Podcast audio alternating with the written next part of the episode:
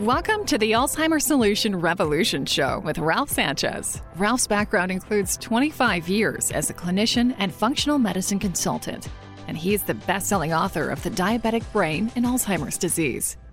Ralph's mission on this show is to bring you the trailblazing information and science that enables you to live younger, longer, and protect yourself and your loved ones from cognitive impairment and dementia as you age.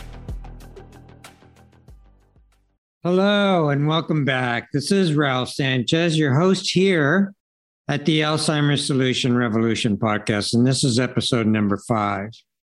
Now, if you had a chance to listen in to episodes three and four, those were the very first two of this special Think Ahead series I am making available here for the very first time.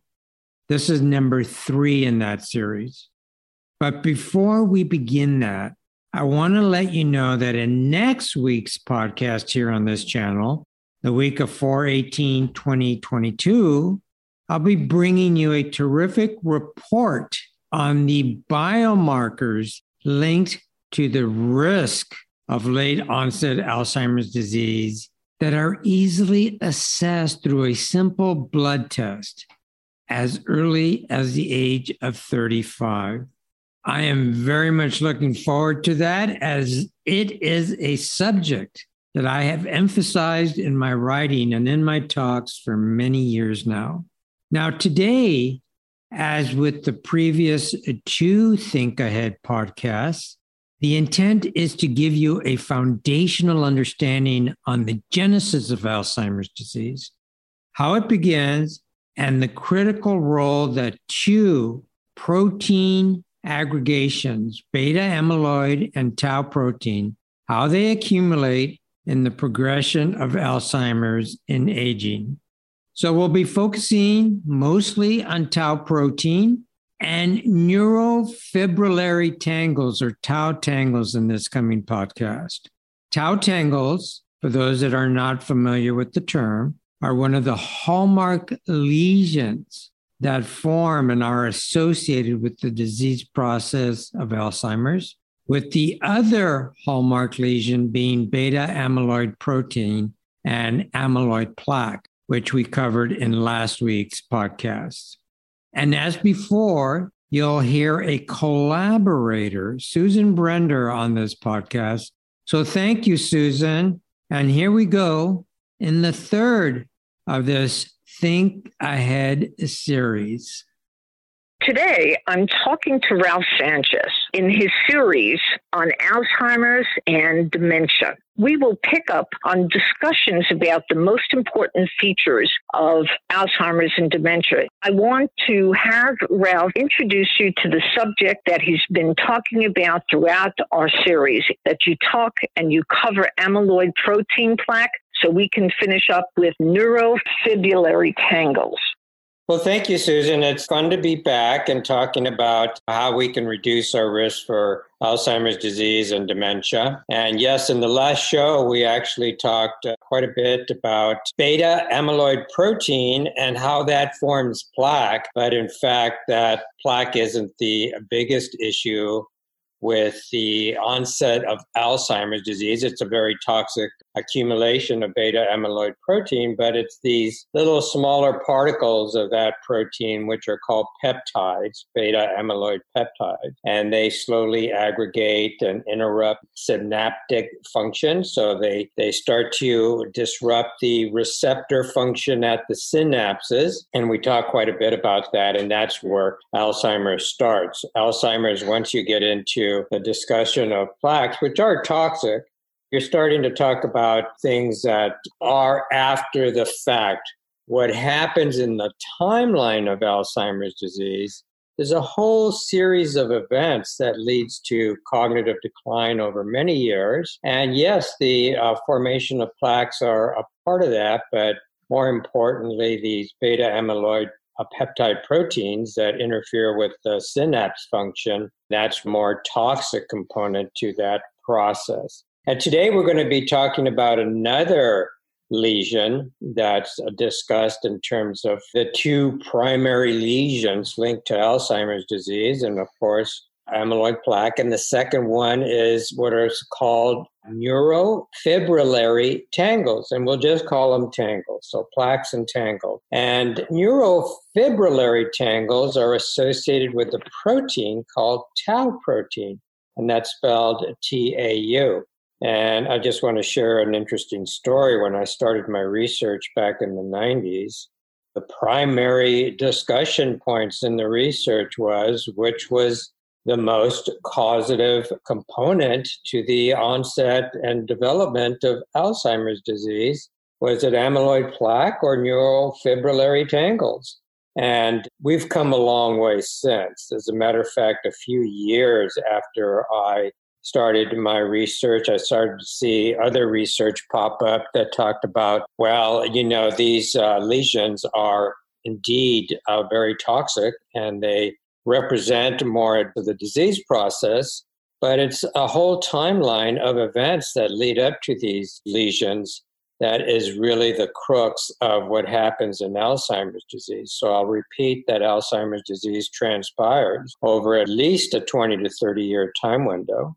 And it's during that time when all of these toxic events are going on in your body and your brain that start to promote the aggregation, the disassembly, uh, and then the aggregation of these proteins. So we talked about amyloid protein being a normal component of the cellular membrane.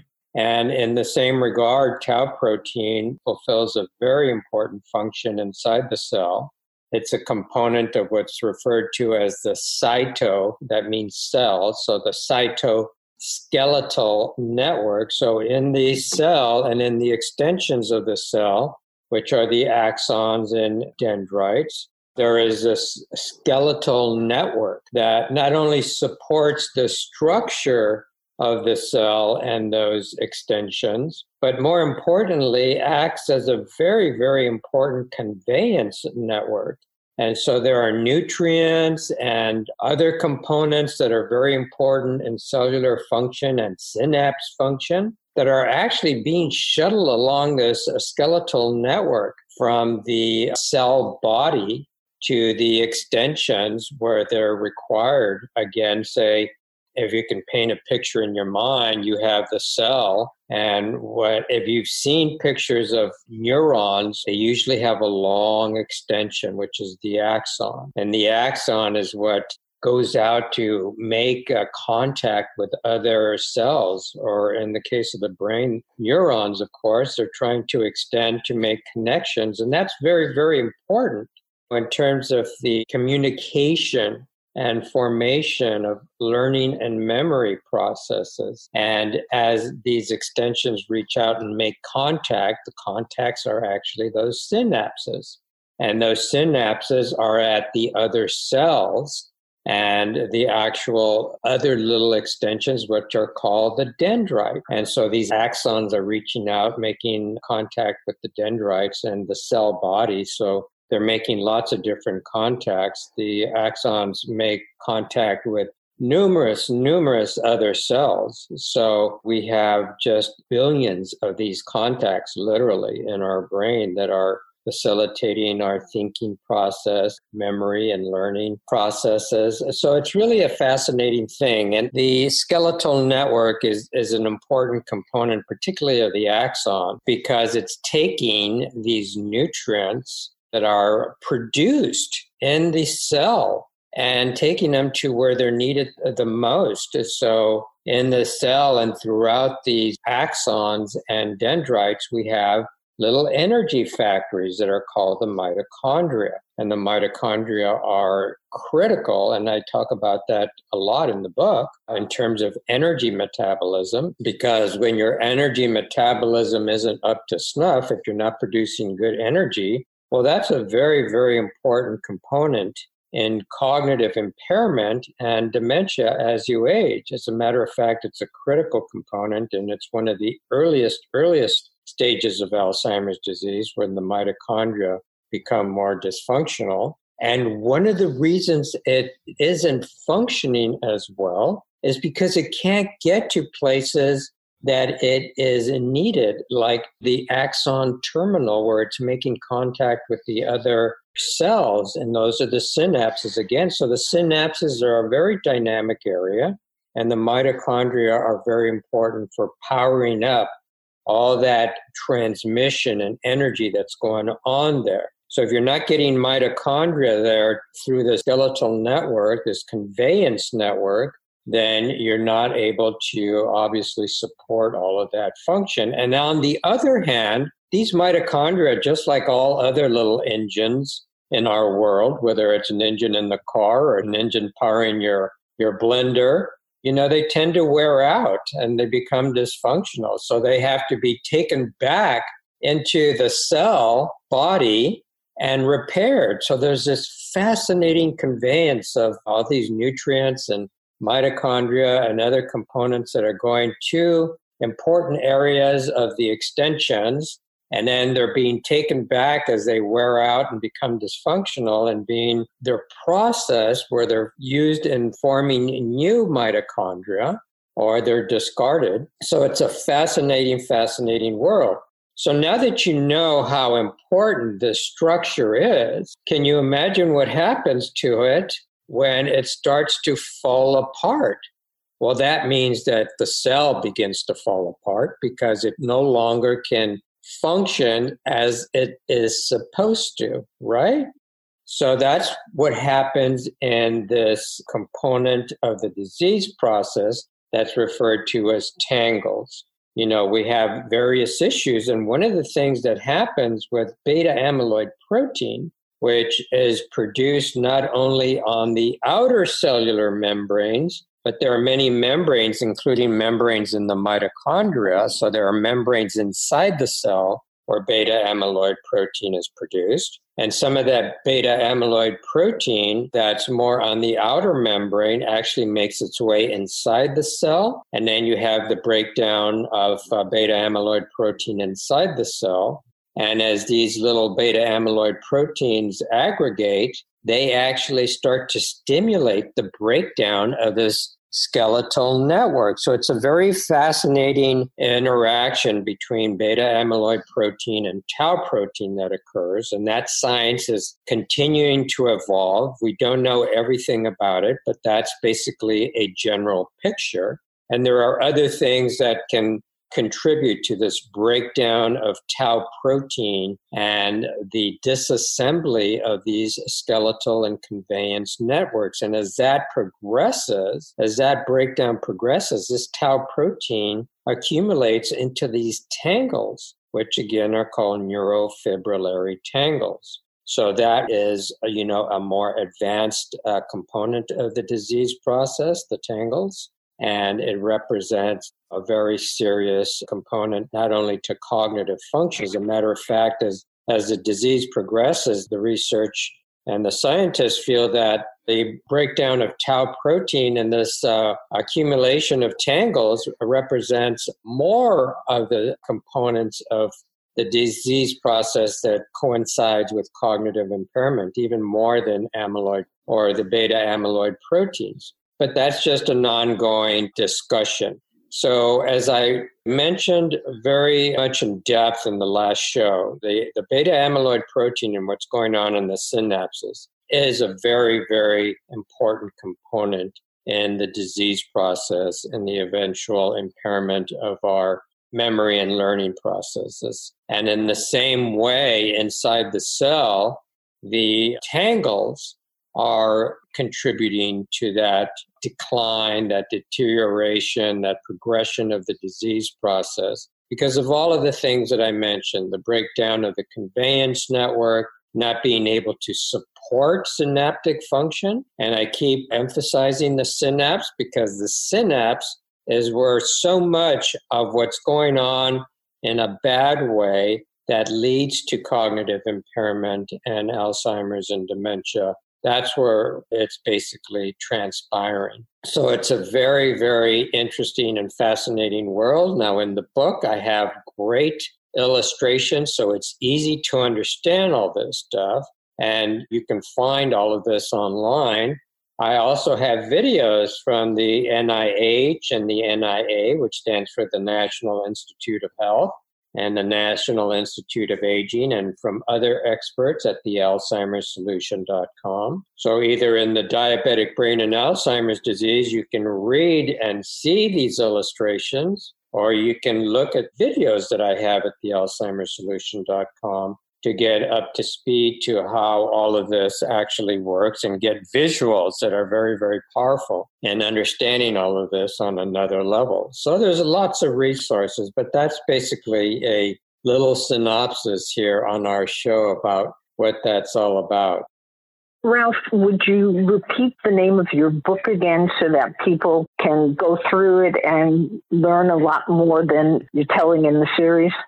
Yes, again, it's the diabetic brain and Alzheimer's disease. And I emphasize this whole beta amyloid protein and tau protein toxic accumulation, but not just in terms of what it is and what it does, but I talk about all the associated parts and pieces that I've been alluding to, whether it's mitochondrial function or energy metabolism, synapse function. Also, I want to mention a, a reference to all of this that is an important reference when we're talking about the synapse and our ability for our brains to function and function well in these memory and learning processes that are so important throughout our lifetime. And that's a term that's referred to as plasticity.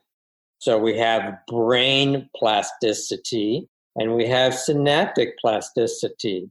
And on the big picture side, the brain plasticity side, it's all about our brains being able to integrate information, process that information, and integrate that information into memory and learning processes. So, how well you're doing all this is generally referred to as plastic components to our brain function. So that's brain plasticity. And you wonder about the term plastic. Well, just imagine a piece of plastic. It has many, many shapes and forms, and it can be soft and pliable or become rigid and hard. So when you have good plasticity, good brain plasticity, your brain is more malleable. It's more easily shaped and able to work with the information that it's integrating. When it becomes hard and rigid, well, it has a very limited function. And then that mm-hmm. can be actually reduced to what is going on at the synapse. So, synaptic plasticity is about all the important events about the transmission of neurochemicals and the receptors there, and how those receptors particularly in terms of certain molecules. And I emphasize insulin a lot and calcium because these two molecules, besides the neurotransmitters that people may have heard of, which are things like serotonin and dopamine, well, there's a whole family of these chemicals and uh, molecules that are very, very important for the synapse function. And when these receptors and these molecules are not not doing their thing as they're supposed to, then that represents a component in the breakdown of all of these important events that contribute to plasticity. So that's a very important thing to to be aware of and especially as you come across information in your reading but brain plasticity just represents how well everything is functioning in your brain and at the synapse level and when you have issues related to beta amyloid protein and neurofibrillary tangles, well, then all of that starts to go south. So thank you again, and we'll stay tuned for number four. Yes, thank you, Susan. Really appreciate the opportunity to talk about all this and to share it. I, I really enjoy it quite a bit. So thank you for facilitating, and we'll see you on the next show, number four. And as you said, we'll be talking a lot about the genes and how they contribute to the risk for Alzheimer's disease as you age.